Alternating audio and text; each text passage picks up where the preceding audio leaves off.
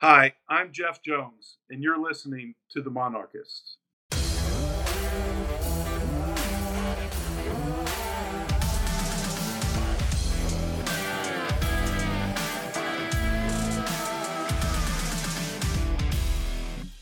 I'm Aaron, And I'm Mike. and you're listening to the Monarchist Podcast. Today, we welcome Dominic Manilla, head coach of our Old Dominion women's tennis team. Coach Dom played at ODU, worked as an assistant at ODU for three years before taking a position at the John McEnroe Tennis Academy in New York.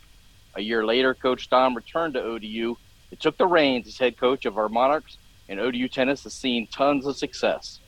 The team has won two straight Conference USA titles, reached new heights in both team and individual rankings, and has been named Conference USA Coach of the Year in 2019, 2020, and 2021.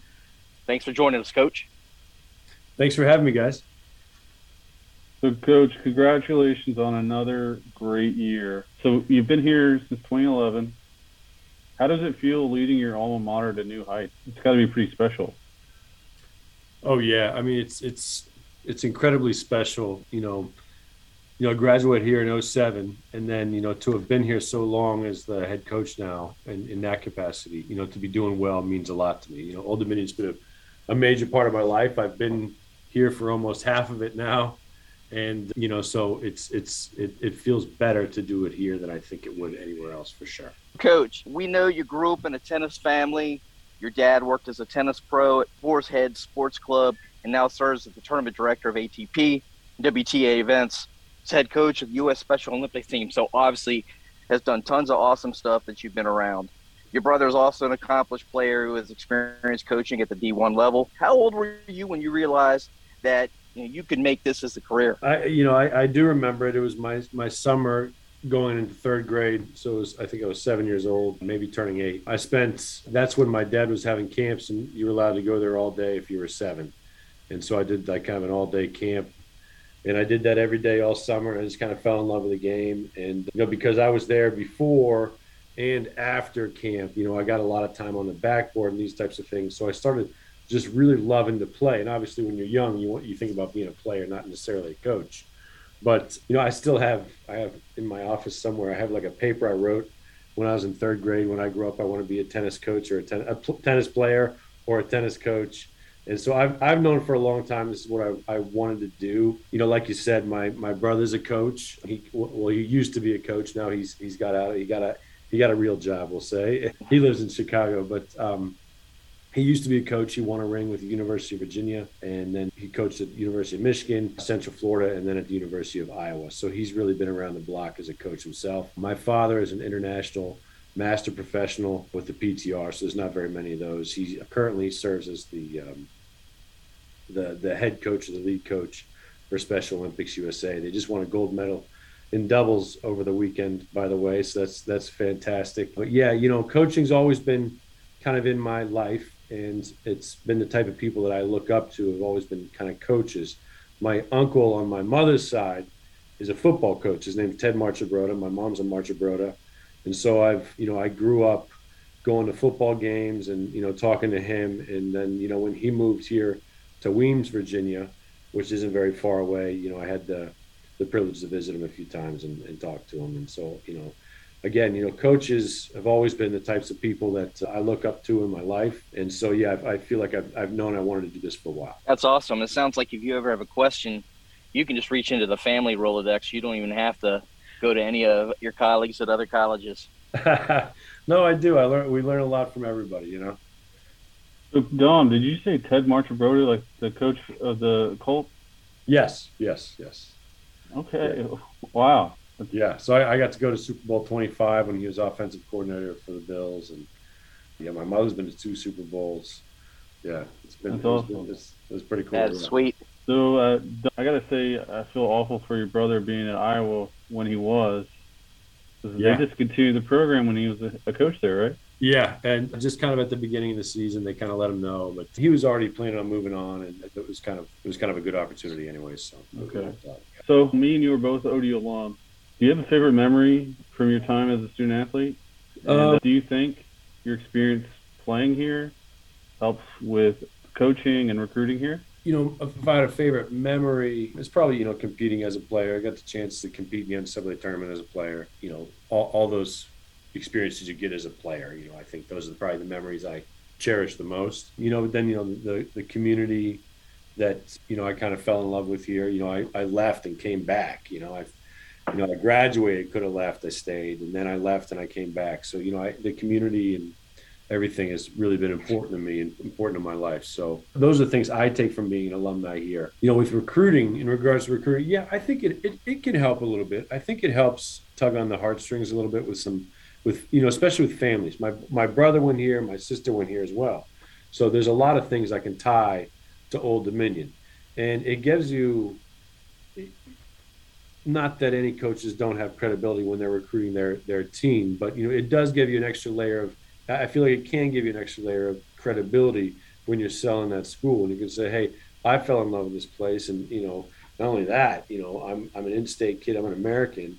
You know, we're recruiting international a lot, so you know, and I'm I'm, I'm a man, so I don't. Well, I was at that time I was a boy when I was being recruited, but you know, on the men's side, the the scholarship situation is very different. So parents can know that, hey, oh well, he paid a lot, you know, to play, just kind of like baseball players do. A lot of baseball players have to pay and so they understand that sacrifice and then those those parents my parents have decided that hey not only am i going to go there but my brother and my sister are also going to go there so you know i think it is it does you know kind of encase your your sell a little bit better and just kind of put a nice little bow on it for it but i don't think it's ever been the the make or break you know for for somebody you know yeah makes sense so coach before you accepted the full-time head coaching position at Old Dominion.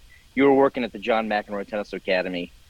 Give us a little insight as to what the what the day in the life of Dom Manilla was in New York.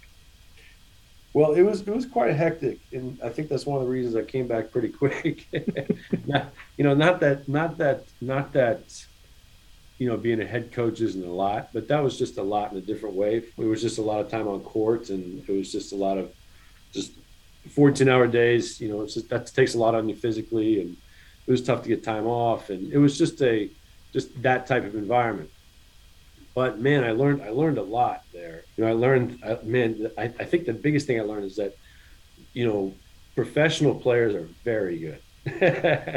and I think that when I was there, you know, being around so many pros, you know, from day to day, because we worked with John every day. You know, I was on court with John every day and working with those that level of, of person and you know their attitude and how they approach things and then the level that john can still play but then you know like andy roddick would be around and jim courier would be around and you know so you'd have people playing there and you saw how good they were and so it kind of created a different standard for me for good you know what hey what's good you know and in that world where i was good is well you know you've won a grand slam you know and everybody else kind of is like eh, not that good you know, so you know the players that I was looking at and they were going to college. I never thought they were you know that good coming out of the academy, but man, they went to college and they did great. So I, I, I saw a pathway to take somebody and develop them into a D1 college tennis player, and I was able to apply a lot of those lessons that I've learned. You know, because I came from a coach coaching background already, but I I kind of that kind of tidied everything up for me. I learned some new technical stuff, a little bit modern way of looking at the game, and then I was able to come back and apply a lot of those lessons to to uh, the team. But I, I, I, will say though, you know that that I think understanding the next level goes a long way, you know, and I think that's really helped me here at ODU is just that hey, you know, if, for somebody if you if you want to have a really good college player, well, then they're probably going to be at least a decent pro you know, at least. Because if not, then they're probably not a great college player. And you know, and I've you can when you've seen that level and you've worked with that level, you can see the steps they've taken to get there. You can identify those in the recruits, you know, and you can see the type of kid when they're 16, like, oh yes, this is the this is the type of person, this is the body type that in eight years is going to be able to withstand a professional type environment and schedule and uh, you know physical load, mental load, etc. And so I think those are the types of things I learned there. I really enjoyed the, the fruits of that because I've applied it here at Old Dominion. So after that, you take the ODU head coaching job in 2011. At that point, what was your vision for the program? And uh, how much has that changed since then?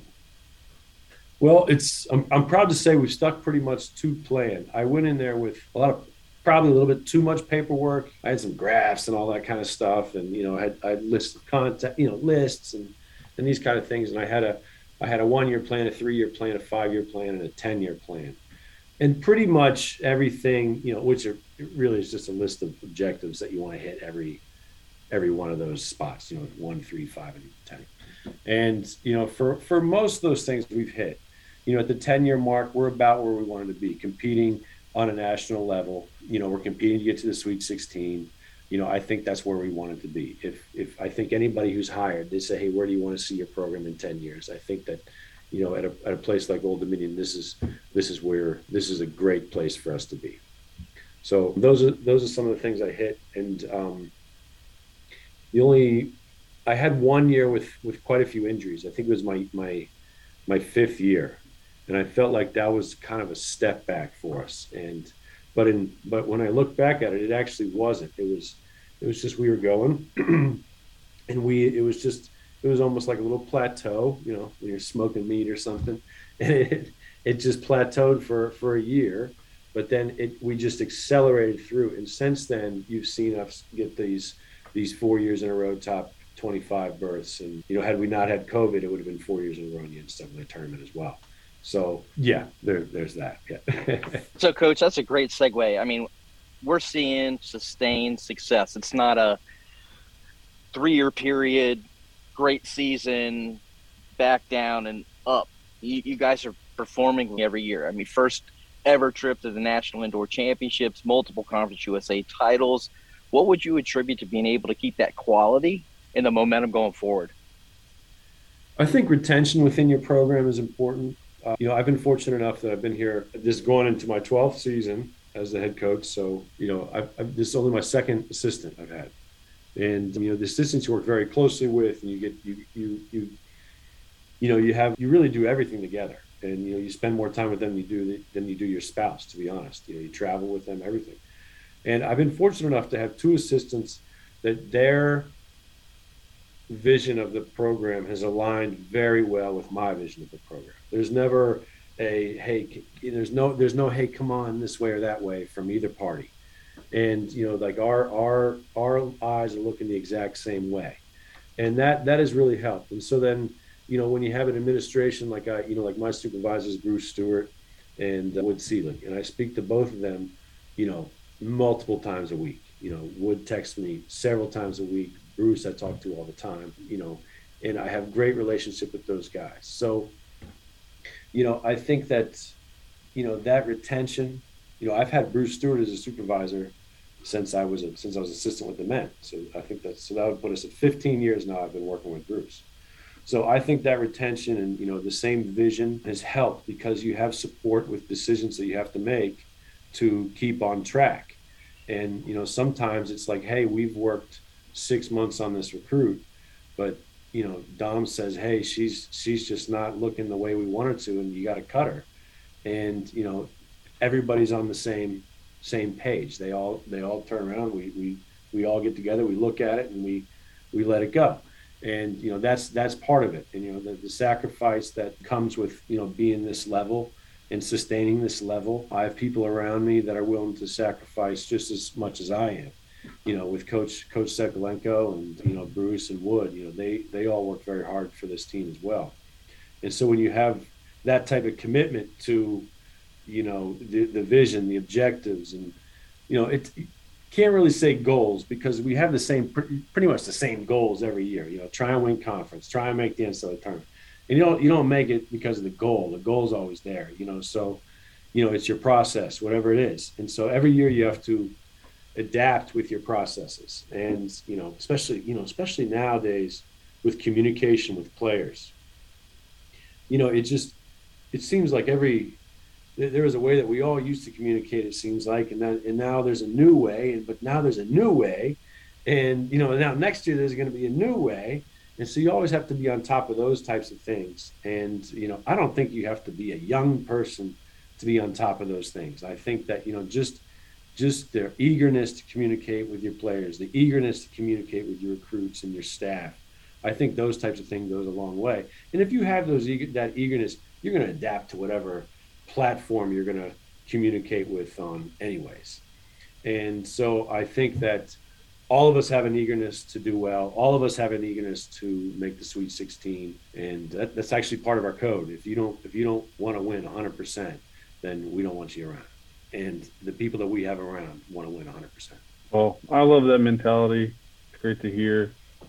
I know we, me and Aaron, were lucky enough to talk with Bruce during the uh, when we were hosting Penn State at Student Fultz, and his belief in you and and Coach Mueller and the program. It's it was pretty awesome to hear how much he believed in you guys. Cause Yeah.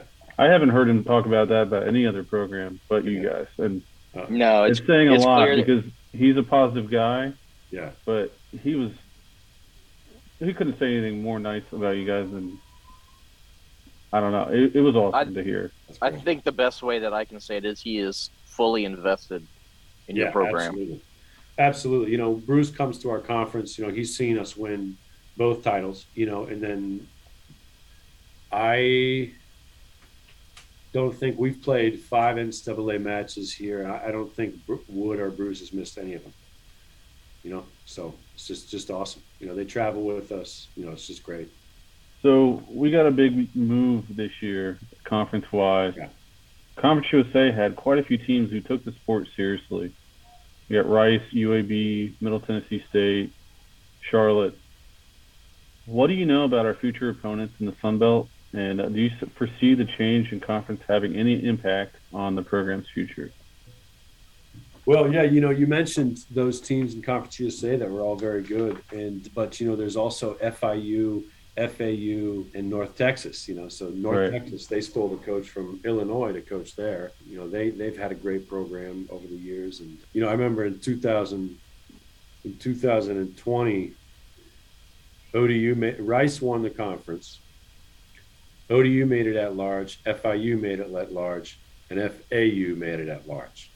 And so, you know, Conference USA that year was arguably well, it was it was it was more than the Big Ten put in. It was more than the Pac-12 put in that year. Pac-12 kind of had a bad year, so we were you know the fourth best conference in the country. So Conference USA has done an amazing job with women's tennis. But you know, you talk about that retention. It's a bunch of coaches. You know, there hasn't been much movement in that conference since I've been there. There hasn't been much movement with coaches.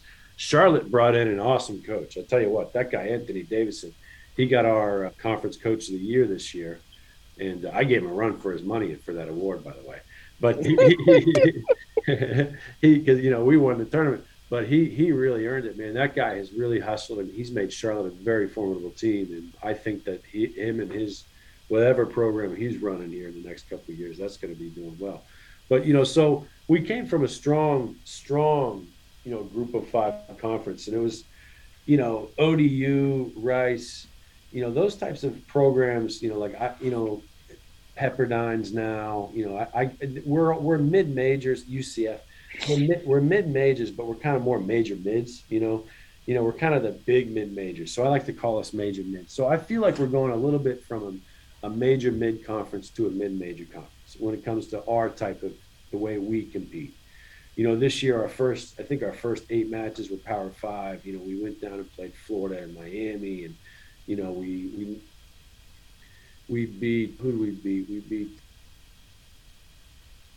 we beat Georgia Tech and Ole Miss, you know, early on to, to qualify for national indoors, where we lost to Texas A&M and Pepperdine, and we beat we beat Wisconsin there. So you know that that's going to be a lot different from what we're going to see in Sun Belt. So in Conference USA, we were allowed to schedule whoever we wanted. So a big part of my job was scheduling 20 matches every single year in the spring. And so i had that that that leeway to schedule and to you know place teams how i want. And you could schedule yourself based on whatever team you have. You could schedule yourself the strength of schedule with the rpi that hey hey like this last year i had a team. I knew i had a team. And i knew i had a team two years ago leading into this year. So we set ourselves up with a real dingy of a schedule. And i didn't anticipate doing so well early on that we qualified for national indoors. That was an incredible feat for our program, by the way. But and so then we had three more tacked onto that. Texas A&M, who had the best season ever in the SEC, they went unde- undefeated in the SEC. That's never happened before. Then we played Pepperdine, and then we ended up beating Wisconsin. So you know, those types of pushes I won't be afforded anymore. That that type of push is going to be replaced by 11 team mandatory schedule.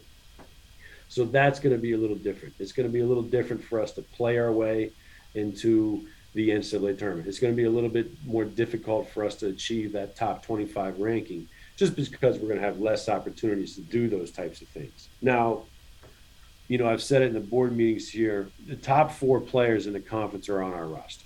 I'm talking about conference, the Sun Belt Conference. The top four players in the Sun Belt are going to be on our roster. I believe that all the top, out of the top 10 players, all of our players are in the top 10.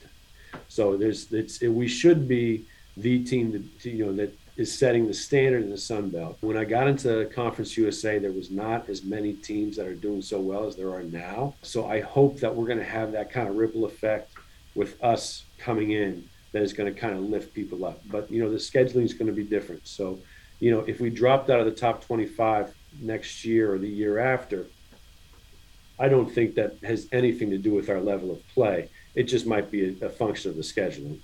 And uh, you know, we're the, the goals are you know the goals we talked about goals, but the objectives that we're going after are still going to be the same. We still want to make Sweet 16 or better. That's our same bus line. So I gotta imagine playing a, a really tough schedule prepares you much better for the NCAA tournament because the the girls already know they can compete with the best in the country when they've already played them and beat them.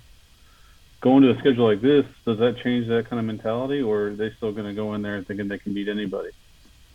Well, you know, I guess that's where you know, one of the roles of a coach is to kind of you know make sure that the mentality is is in the right place. You know, that's that's part of our job. It's going to be part of my job as the head coach of Old Dominion as we transition into the Sun Belt, that we can maintain or improve, but at least maintain this level that that we've had in Conference USA.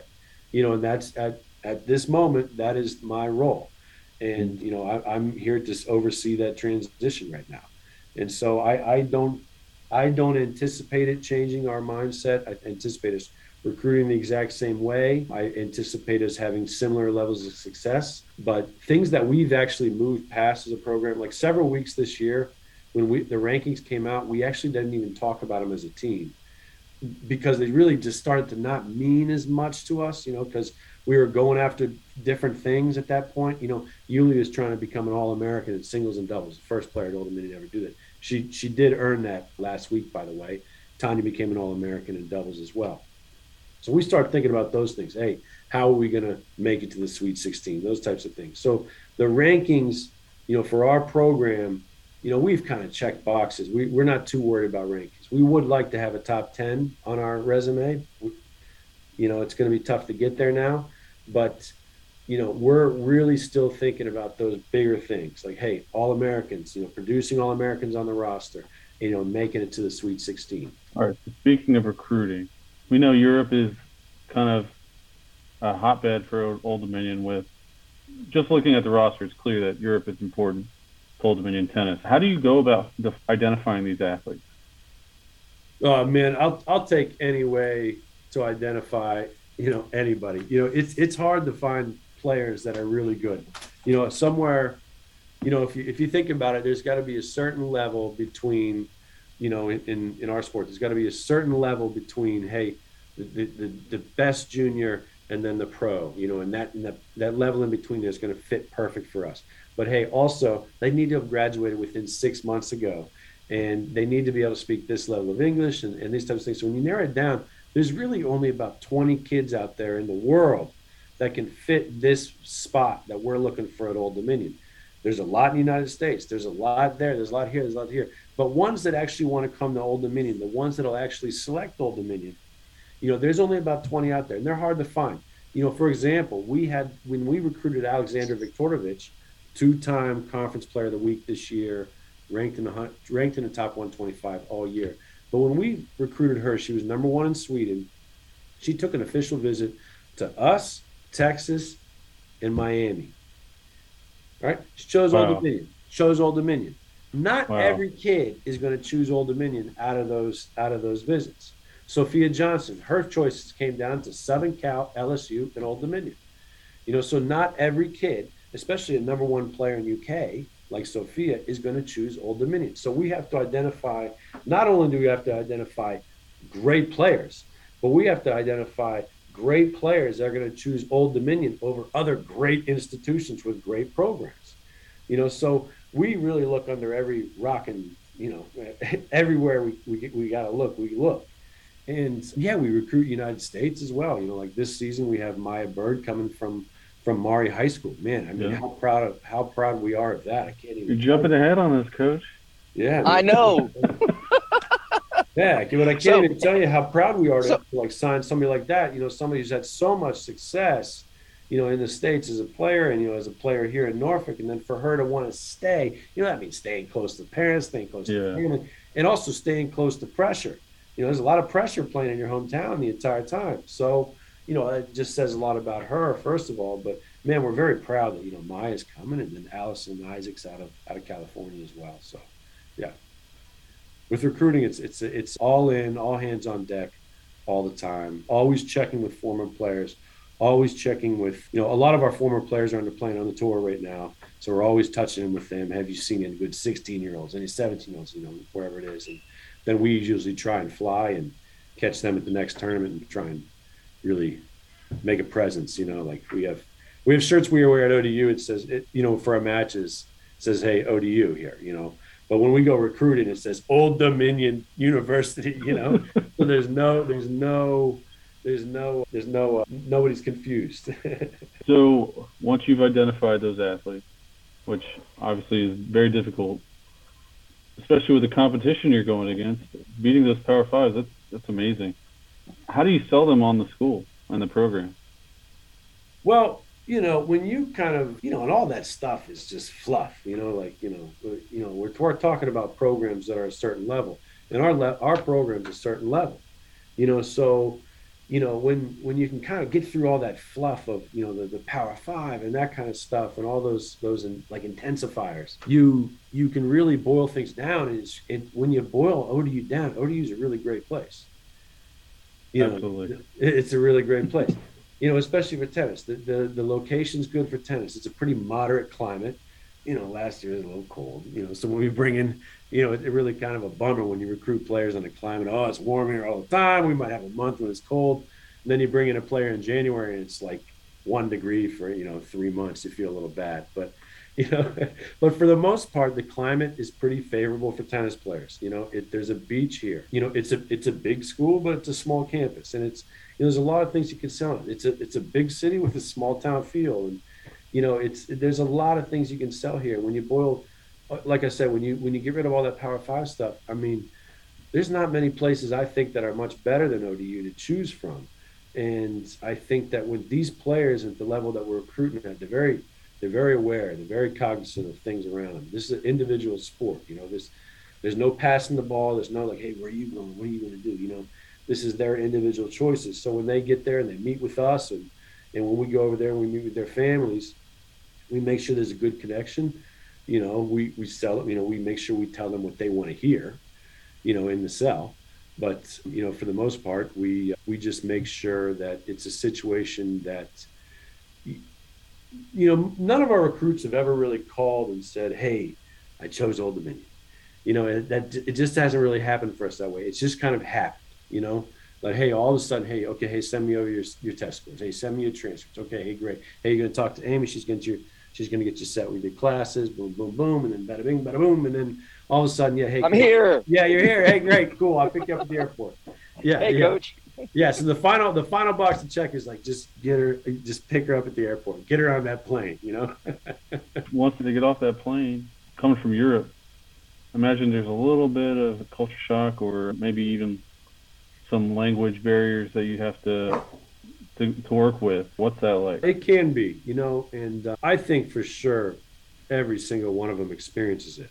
But the level of which they express it is different for everybody. And, you know, some players really, really feel it more than others. And, but for the most part, the international students that we have, you know, we recruited them not because they're the same level of somebody that we could have gotten, you know, in Northern Virginia or, you know, in New Jersey. We, we don't recruit them for that. We recruit them because they are, a, you know, a level above that. They're better than somebody that we could get here. And so when we bring them, it's usually they have tons of international experience, tons of international traveling experience. They've probably gone away to a boarding situation for a year, if not four years in some situations, or they've been taken up by their country and haven't seen their parents in seven years anyway. So a lot of players come from that type of situation. So the, the attitude about traveling for sports and going away for a couple months at a time and coming back isn't really looked at the same as it is here. I know with my kids, if they're like, "Hey, man, I'm gonna I'm gonna dip over to Europe for four months, and I'm gonna come back for I'll be back for Christmas, Dad, but I'm gonna dip away for another five or six. I don't know. I'd be like, whoa, you know. but you know, the attitude is very different when it comes to it because it's, a great opportunity. First of all, you know, we're giving them a full scholarship, full cost of attendance. You know, and then you know, and soon here with this NIL situation, we're going to have to be offering you know some sort of NIL deals to them, you know, in order to maintain our level and to be relevant in the recruiting scene you know so again i think they all experience some level of it though because this is this is probably the most finite decision they've made with their tennis careers because from before that it was always a week to week thing. Hey i'm going to go to this tournament and then i'm going to go to this tournament then i'm going to go to this tournament then i'm going to go back and train and i'm going to go to this but now it's like hey i've decided and i've signed up to be here for a year and then i'm expected to sign up for another year you know until i graduate. And that's a long time in the mind of a 17, 18, or 19 year old. And I think that's the biggest shock that they feel is to say, this is now my my home, you know, and I think that they, they feel a little bit about that. With the level of English, excuse me, we haven't had too many issues lately. You know, our team GPA last spring was a 384. This year, I think it was about a 35. You know, we, we never really have any issues with, with grades or anything like that. Actually, a recruiting class, a recent recruiting class, we, we chose between some recruits that we had, they had committed to us without asking them. And the cutoff was like, hey, you know, this person had a 4.0 and this person didn't. And so we went with the 4.0. And so, you know, there was a, there was a class that we that was the cutoff. You had to have a 4.0 to make our team. So with that level of commitment to academics, it usually also comes, you know, just that level of intellect that comes to that type of person, that level of, you know, attention to, you know, their work ethic, you know, or, or in, you know, just that discipline they live their life with. So, you know, when they sign up, say, hey, I, I know that I need to go to, I, I'm going to go to college and I know I need to know English that type of person usually gets on it and they make sure they're learning it. So by the time that test rolls around, whether it be a couple months, six months, or a year from when they decided to make that jump to the to the states and play college tennis, that they're going to be super prepared. So we're we're usually you know fortunate enough to have great students and you know very well rounded student athletes here. So, coach, obviously you're busy all year round you and your assistant coaches looking for talent to identify out of the whole world down to 20 individuals who fit the mold for Old Dominion. And you just gave us a little bit of an insight as to their mental makeup. They're great in the classroom. Now, from a physical, obviously, you're recruiting tennis players. So, from when we talked talk to Coach Ronnie, we asked him, "Hey, what are you looking for in an athlete?" He described some of those attributes. And we talked to Coach Coach Kane with golf. She talked a little bit about that as well. So when you've got those 20 athletes that you narrow it down to, tell us what you're looking at there with regards to being an athlete and playing the game of tennis. Well, to be successful tennis player, especially at the level that you know, like uh, you know, we're talking about all American levels, and you know, four out of our top six in our lineup this year ranked in the top 20, 125. So you know that that level is very impressive. Shaha Baran, who played Alessia Yakubovich, nearly missed being an All American last year in doubles, and she's our number five. She wasn't in the top 125. The person who played number six for us here, Shaha Baran, was a former Fed Cup player for Israel. So all these players are very, very good. And to be that level of, of a tennis player, you have to be in incredibly good shape and you have to be very athletic. So usually in my situation, that comes with the types of results that we were recruiting. You know, like if we are recruiting a top 20 ITF junior, which means a top 20 junior in the world, that person is, is, I can pretty much tell you that 19 and a half of the, the top 20 juniors right now are physical specimens, are real, are really in shape kids and can really do special things athletically. You know, they can probably they probably do things you know better ambidextrously than most of us do. They see better. You know, there's just all these things kind of come with that level. So when you start, you know, early on, yeah, you know, we recruited, you know, we looked at we looked at players. We were looking for some size. We were looking for players who had parents who had athletic who had, who had athletic backgrounds. You know, like you know anybody who was like an you know a, sprinter or you know track and field or hockey players. We had hockey players, sprinters. Maya's parents are are, are athletes. Maya's mother was a sprinter. Mother's Maya's father was a football player at Virginia Tech. You know, so you know those types of things went into it. But now you know, we're trying to identify players, like we said, you know, those 20 in the world with the types of results, but the types of results we're looking for don't come without that level of, of physicality. And, you know, we've said it for a few years. I don't know which coach gets credit for this quote, but it, it pops up different coaches saying it all the time. And so I've just latched onto it. And it's 100% true. Good players don't get tired. And, you know, and we're recruiting good players you know and so i think that that that says a lot about it. Now when we bring him here know when we bring him here that we really lay it on we really lay it on you know we really hit the weights hard. I think we hit the weights harder than probably any any uh, women's program in the country. A lot of that is due to a couple years ago we signed on pat etcheberry as our volunteer assistant coach. He was as our volunteer assistant strength coach excuse me. Now he his background is he was Agassi's strength coach Sampras strength coach roddick strength coach. He was with USTA. He's an University of Kentucky strength coach, Hall of Famer. So he has an amazing background. I think in Aroldis Chapman is one of his most recent clients that he's been working with. But we had him for a year. And So he was up here and he really just really taught me how to work the players very well and you know how to work them so hard and that same summer before I started working with Pat, excuse me, I'm going a little bit backwards. I had fortunate I was fortunate enough to travel to a tournament with Jamie Loeb and Ashley Weinhold, two good American players, to the City Open in, in DC, and they were playing a professional tournament. And it was a it was a rain delay, and so we were in there with all the top you know top 50 players in the world, and Sabalenka was there, and Dimitrov, and you know we were there, and you know doing the medicine ball and stuff like this. But Sabalenka, who was kind of the up and coming player, she was in there just working out and hardcore. I mean, lifting big weight big weights, slinging around big weights before the matches. And she did it for about three hours. And she was just this monster of a woman. And then she went out there and absolutely kicked her opponent's ass. And I was just really inspired by that. So then I went out and hired Pat.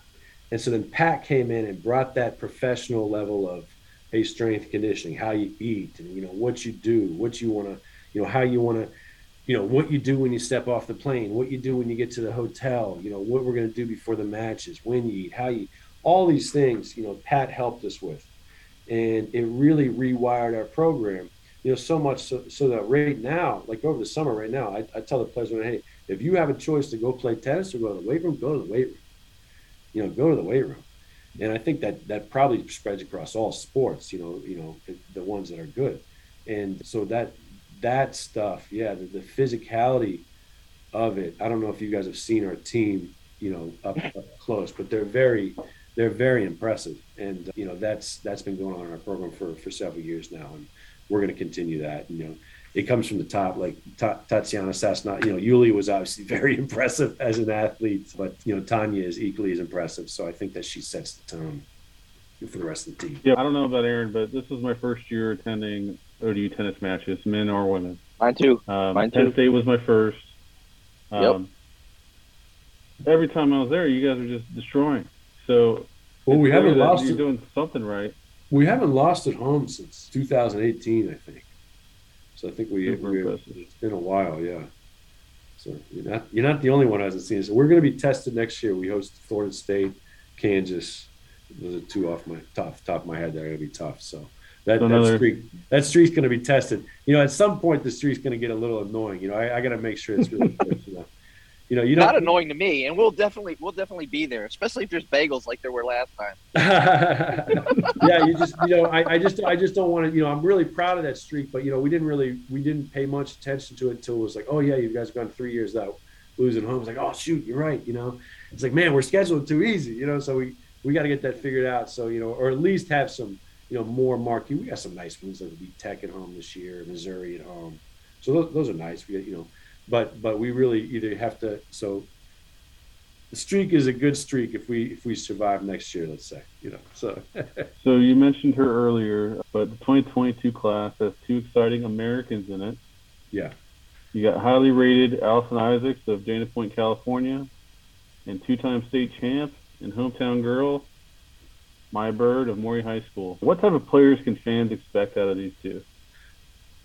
Well, you know, I think highly of all my players. I think they're all all very good, and you know that's why we invite these people to be on our team. And I'll start with Allison. Allison, you know, we were recruited. We, we were we were contacted by her agent, you know, that they use for recruiting pretty early on in her process that she was looking for a, a team that is ultra into just growing and getting better, and has the type of players and coaches that really just eat, breathe, and sleep tennis and that's really us. You know, we we really are tennis fanatics, and our assistant coach is here working right now, actually, and it's eight fifteen on a Tuesday.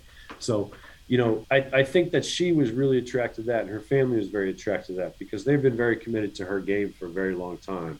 You know, they sent her to the to Evert Academy, where she's one of their top players for several years.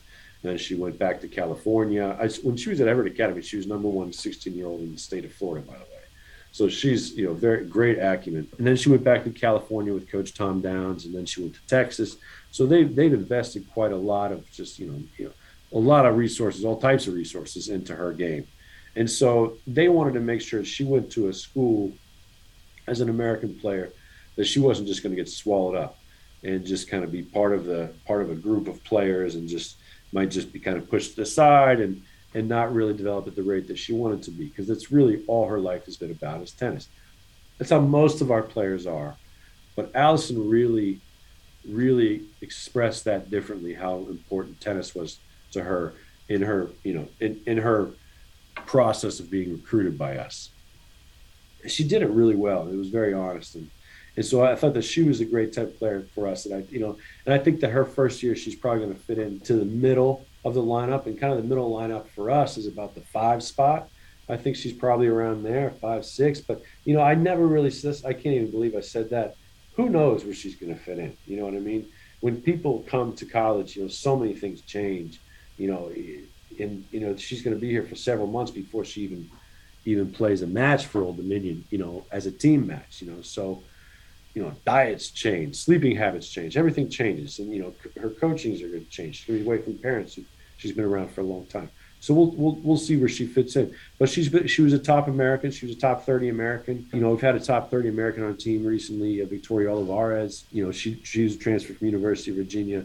She was a top thirty player, a five star, just like Allison, and she fit in very nicely at the top, you know, by the end of her career. And she was, she helped us go to the NCAA tournament. So we're looking for that type of, of player from Allison, a very nice impact player for us.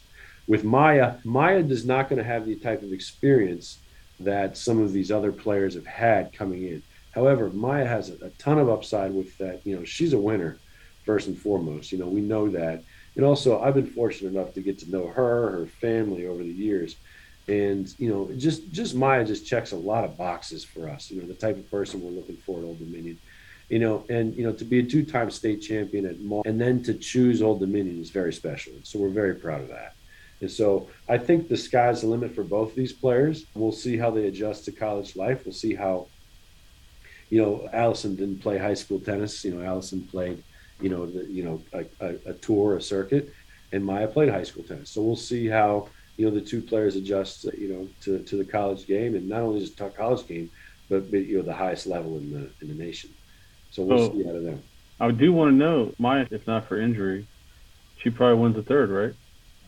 yeah she was she was pretty well on her way you know you don't want to disrespect the, the current champion the person the, the, Right. the kid who won but yeah maya was maya's maya was looking like it was very looking very good for maya yeah i wouldn't have bet against her i'll say that yeah very unfortunate she got hurt she was definitely going to win her third her third title eh, you know which is in, in could have been her fourth if you think about it had it not been for covid you know Yeah. Brooke Pilkington had done that for a couple years before for us. She was a four-time state champion who was on our squad. I always thought that was really cool. That's super impressive. Winning as a freshman's got to be so difficult. But uh, You know, no, we, we also said- have we also have one more spot to fill. So we have one more recruit that we're looking for, And this recruit we've we've really been sitting on for a long time. Not this this recruit per se, but this spot. You know, we're really looking for another another top player. You know, the standard set by you know Yulia this year to be a great player at Old Dominion is very tough. You know, Yulia's all American in singles and doubles. Let me brag about Yulia real quick.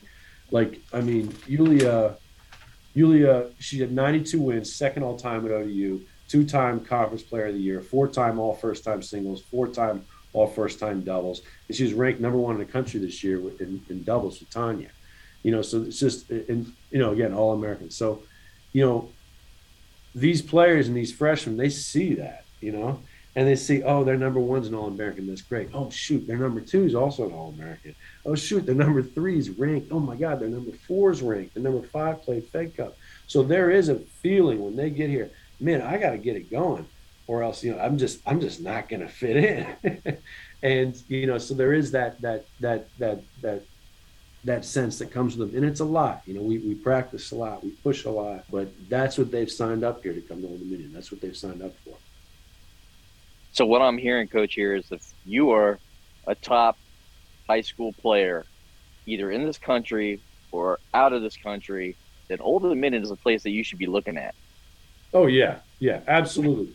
You know, we we've we've signed top players, you know, for several years now. You know, so I think that's and that's something I'm very proud of. That you know, there's there's some brands that you can that you wear, and there's some brands in Europe that you can wear that get recognized as well. Like on the tennis courts in Europe, if you wear a University of Virginia logo, who won the title again this year, I think that's their fourth in the last ten years. It's you know, it's kind of yeah. you know, but if you wear a University of Virginia logo or a Baylor shirt or a UCLA shirt, people, oh, even in Europe, are like, oh, uh, you know, did your kid play there? That kid, you know, your kid must be really good, you know. And my goal is always like, hey, when those parents wear ODU, an Old Dominion University, because I don't give out the ODU ones, are they? Get an Old Dominion University. But if the parents have Old Dominion University, you know, parent, other people, other people playing tennis know that, oh man, you know, that's where good players are, you know, just like the Baylors and those types of things. So yeah, I think that that's that's part of our goal, and yeah, I think that that players do notice us, especially when we're taking out these big time teams. So Mike mentioned it earlier that we had the opportunity to go to our first few tennis matches. It's a fantastic facility. I mean, we really enjoyed. It's beautiful, and you just had the outside resurfaced. We noticed we were walking by a couple months ago. I think it was probably right before conference tournament. Or they had painted them all nice and blue or resurfaced them does that play a big role in you know the day-to-day operation of you and the team and and everything of how, how great that facility is well it's a fantastic facility. It sure is. And so it just makes everybody's life easier and more and more productive to be honest. You know like we have we have the resources and facilities you know to, to get it done. We have eight indoor courts and we have 12 outdoor courts. The 12 outdoor courts we'd like to get a little bit more competitive with with you know more more you know permanent seating and these types of things that a lot of our the players places that we compete against have. You know, when you bring a recruit to a place and you know you show them the courts or something, when we bring them inside, we can say, hey, yeah, we can bring them on the court too, and say, yeah, you're going to play here, and there's going to be hundred people up there, hundred people up there, and you know the scoreboard is going to be going, and there's going to be music, and it's just a great energy, and there's going to be 15 people here, and the you know. And, and they can envision themselves playing it inside. You know, they can see that. When we go outside, we don't have that vision as much. So we'd like to kind of tighten things up, make it a much more intimate experience. Permanent seating helps with that. Scoreboards actually help with that without you even realizing it. It kind of just kind of gives it that 3D border almost. And, you know, lighting, those types of things. But, you know, for the most part, this facility has just been wonderful. I never played a match here. You know, I, I, I graduated right before it opened. It was here, but we weren't in it yet. So you know, I, am very, I feel very fortunate that it, you know my first head coaching job was here with a facility like this. Because holy smokes! But you know, it's all an arms race, and I tell you what, man, a lot of a lot of places have a lot of nice nice things now, and I, you know, I think our indoor facility we are still at the in the top echelons of indoor facilities for sure. Our outdoor that we need to catch up a little bit with, especially if we want to keep trying to bring these types of recruits in. who are visiting these these types of places that we said are they're visiting. So speaking of the facility, we were going to talk about budget next. When can we expect? We I know Bruce mentioned the scoreboard to us at that Penn State match. Can we expect that in the next year or two, or?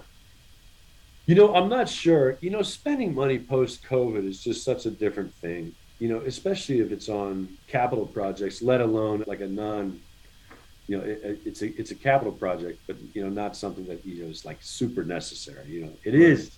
We do need it. We absolutely need it. But you know, spending you know, it's, it's going to be hundred thousand dollars for a scoreboard, and then probably another twenty thousand dollars for the install, and you know, the way everything's wired out there with fire lanes and stuff like that. Probably gonna have to do a study. So you know, it's going to be a lot of money for a scoreboard. So you know, I think we still, you know, maybe next year that'd be great. That's great to think about. I think that's in our our minds that we're thinking, hey, let's get this done. But if it, if it didn't happen for the next three years, I also wouldn't be shocked either. Just just post COVID, just the way things are working, and you know, you know, Ricky in football is trying to navigate this NIL situation, and, and Jeff is as well. And so, you know, even, so now with this, it's like, man, you know, just you know, what do you? you it's very sensitive what you ask people money for now you know, and so it's it's just that's just where we are as an Olympic sport at Old Dominion. Going back to budget, is that something you're managing mostly on your own, or are you working with the athletic department on that? Like, so, so what, what, do you mean by that question? Do you mean like, hey, do we do we raise like, our money, or do they give us an operating budget or, or a line item budget? Well, both, because uh, we know you got a lot of travel. Yeah, and that gets expensive. oh, yeah, um, yeah. Hosting tournaments that can, that can get expensive. Yes. Are you going out and fundraising, and then that's what you're working with, or?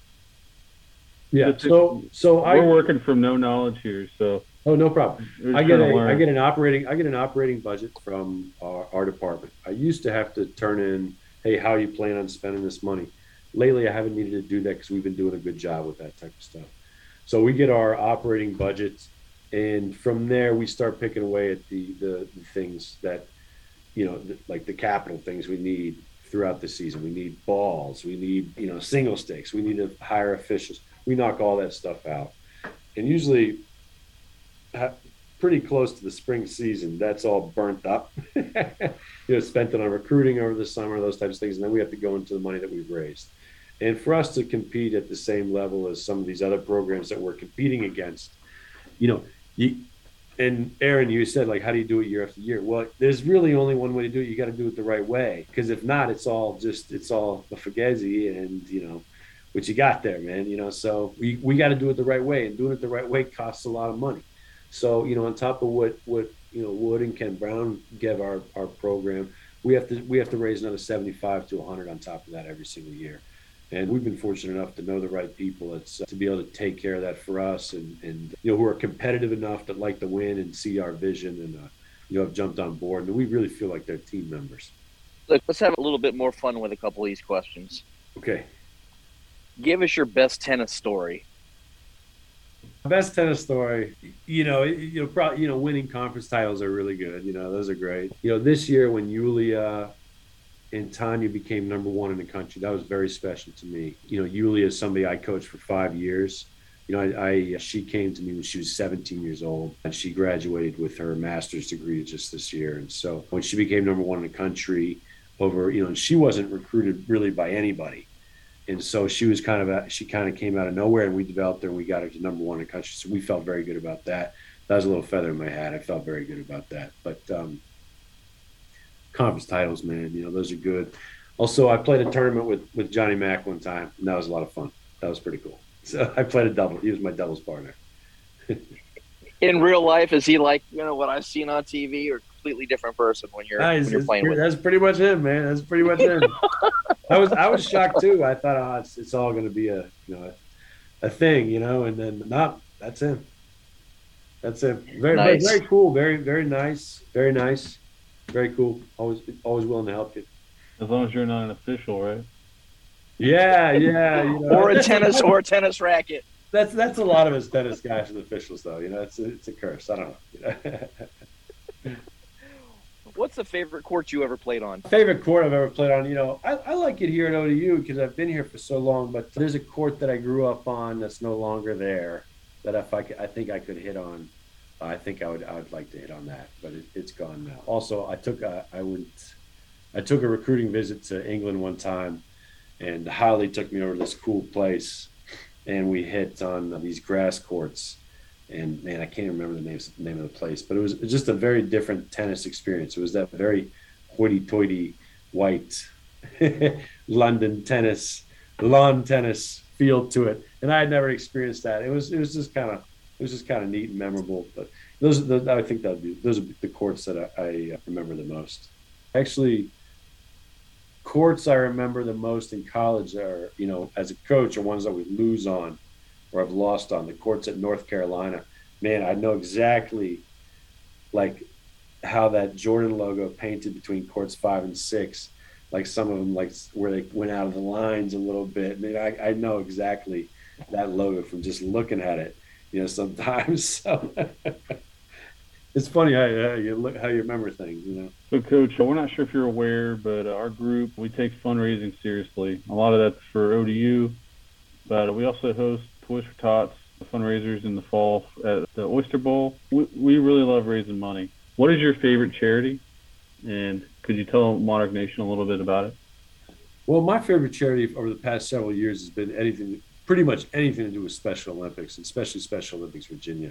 And that's something that my my entire family's been involved with. I think it was kind of a natural progression with all of us being so involved in sports that we got involved in Special Olympics. But my father hosts a lot of Special Olympics events throughout the year, and he's also the the, the head coach, the lead coach of Team USA Special Olympics. So that's something we've always held pretty close to us. We always did a couple big events every year.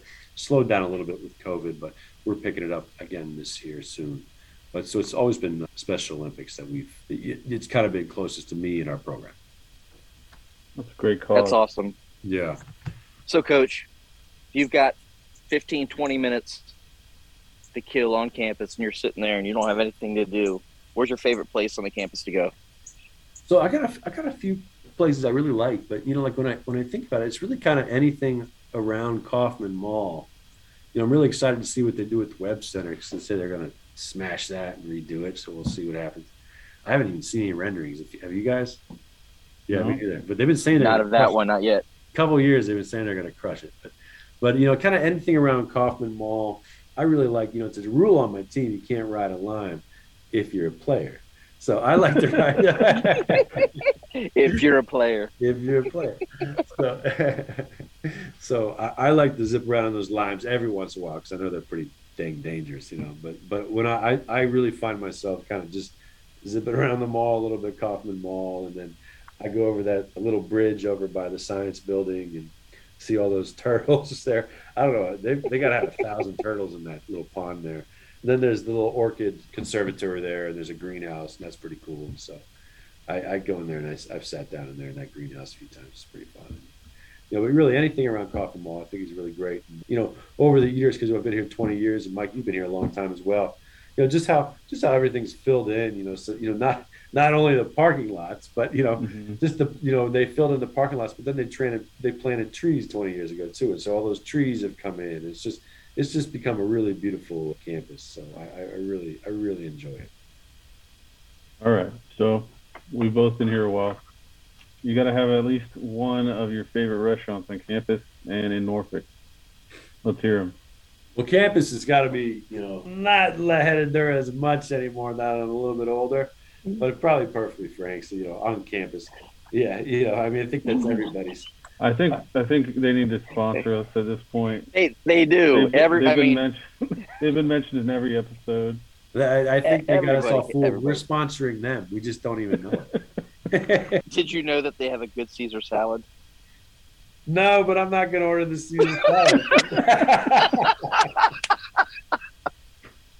oh, okay. Uh, how about in town? How about in town? Mike's got to know you're out in town one. You know, so, off campus. So you know, off campus. Man, I really like no frill. You know, I never. I don't think I've ever had anything I didn't like at no frill. But you know, I you know I hate to say it, but I love Cogan's. Nothing wrong with that. I don't hate to say it. I love Cogan's. Do you have a preference between North and the original? The, I think it's North, the one here by Dirty yeah. Buffalo, and yeah, the North one. Yeah, a little more space and uh, a few more people our age, Mike. I don't know. yeah. Well, I have friends Don. that still say they they have their alliance to the OG Cogans just because of all their great memories of their 20s there. So Oh yeah, yeah. that's yeah. why I had to ask. No, it, it wasn't my place in college. It- I, wasn't over there too much in college. So yeah, yeah. Okay. but I, I knew it was there. I definitely knew it. All right, Dom. So, what's your favorite tennis movie? You gotta be honest with you, I've never seen one, man. Have you? Actually, I haven't seen it yet. It's on my wish list with King Williams, I think. Or Oh, I haven't Uh, seen that yet. that's I a- need to, s- I need I to haven't see that. either. I'm a little embarrassed I haven't seen that, but yeah. are there any other ones, Mike? There's a few. I don't know. if We gave many choices. There There's was a a, there was a movie called then, Mike? Wimbledon like a couple years, like a Yeah, that that Yeah. was for that was for the women. That wasn't for the men. I Um, guess that wasn't a fair question. yeah, I was like, oh man, you know. Okay, well say now I've that- got one you can answer. I will Okay. say the one about the Williams sisters' father. They focus a lot on. The, I think I, it's one of the tennis academies in Florida, but I don't think it's Bollettieri. It's another. It's another one of them. Yeah, Rick Macci. Yeah, that's right. Yeah, yeah, Rick Macci. Yeah, So that's a big part of the movie. Their time in Florida. I got to see that. I'm, I'm embarrassed that I haven't seen that yet. I think I ran into you during COVID quarantine, in line at Elation, getting Maybe. gear to go.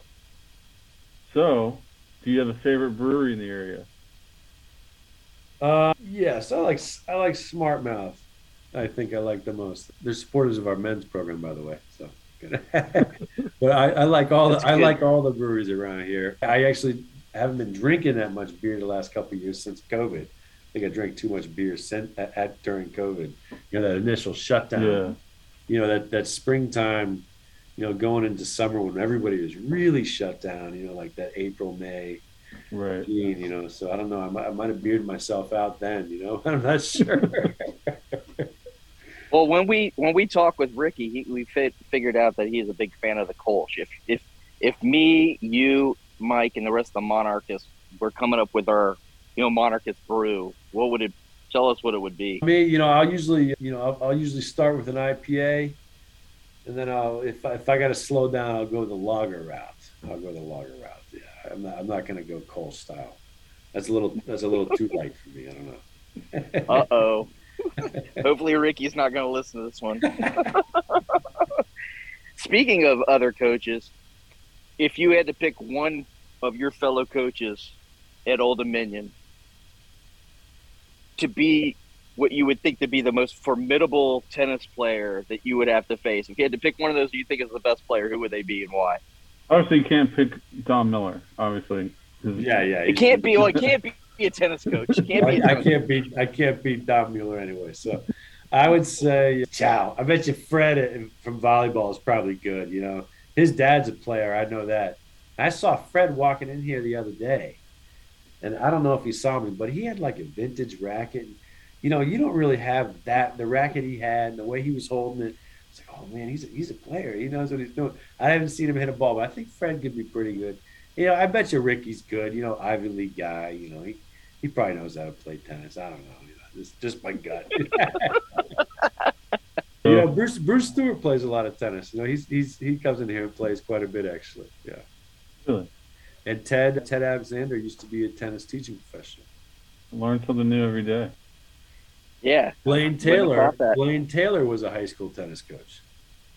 I learned What? that. I yeah, Blaine told me that today. I couldn't believe it. Oh man. So, keep it on the fun one. We've been asking everybody. Everyone loves music. Do you have a favorite musical artist? And do you have a bucket list concert you want to go to? Man, I listen to all types of music, literally all types of music. Uh, you know, Slipknot, country, rap. So, you know, on the way over here, I was listening to Billy Strings. You know, kind of a, a bluegrass guy. I really like him. But I think if I could see anybody right now, I mean, just to see, I'd probably like to see like Jay Z and Beyonce, maybe. You know, you know Jay Z's getting a little old. You know, I'd like to see him before it's not that, you know, he's not there yet. I've seen Kanye seen Kendrick, seen Lil Wayne, seen Drake. Never seen Jay though, so I'd like. I think I'd like to see him, and obviously Beyonce, Queen Bee. That'd be cool to see her. So, I think I think that's who I'd like to see. Everybody else, I think I could. Everybody else, think I could pull off in some way else. You know, all the people. I, I think I can see Billy Strings in Virginia Beach at the end of the summer or something. But Man, I don't know how I'm going to see Jay Z. Uh, Billy Strings tore the roof off the TED earlier this year. Oh yeah, Oh yeah, dude, he's he's he's great, man. He's great. and I I think someone from the TED told me that they're planning on trying to get him back for multiple nights because of how popular that show was Oh, fantastic! That's great. and all the beer they sold. yeah, I bet it's a good. It's a, it's, it's, uh, fiduciary for sure. So I, in there, he's in Virginia Beach with Willie Nelson, I think. Yep. Yeah, I think You I can- think that's my list. You know, then maybe maybe like Garth Brooks or something. You know, like eight-time entertainer in country music of the year or something. Yeah, that'd be a good one. So, Coach, this is a fan made podcast for the fan. If you could ask Monarch fans to do one thing to help keep the success of ODU women's tennis at the level you have built, what would it be? Well, I would, I would, you know, first of all, I'd tell them, you know, I think it'd be thanks, you know, thanks for making us relevant at ODU. Thanks for making women's tennis relevant at ODU. You know, we're a very good team, but you know, there's a lot of very good teams, a lot of very good women's tennis teams that are very silent on their campuses. And you know, Old Dominion, it's it's been very different for us. You know, you know, our Old Dominion women's tennis is is relevant in, in Old Dominion athletics. So thank you very much for that. You know, that's that's a lot because of the fans. It's because your shares of posting. You know, we post something, you guys share it, you guys follow us, you come to our matches. We're one of the most attended teams in the country when it comes to attendance for women's tennis matches, for sure. You know, and I think it's just things like that. So just please just keep sharing our posts, sharing our stories, and come and coming to the matches. And thank you so much for making women's tennis relevant here at Old Dominion. Absolutely, coach. And hopefully before next season, we can get you to come back on. Maybe you can give us a little preview of what's to come and get Monarch Nation excited to come out and actually see one of your uh, one or more of your matches in person. That'd be fantastic. Thanks so much, guys. All right, thanks for coming Absolutely. on, Coach. Go Monarchs. Go Monarchs. Go Monarchs.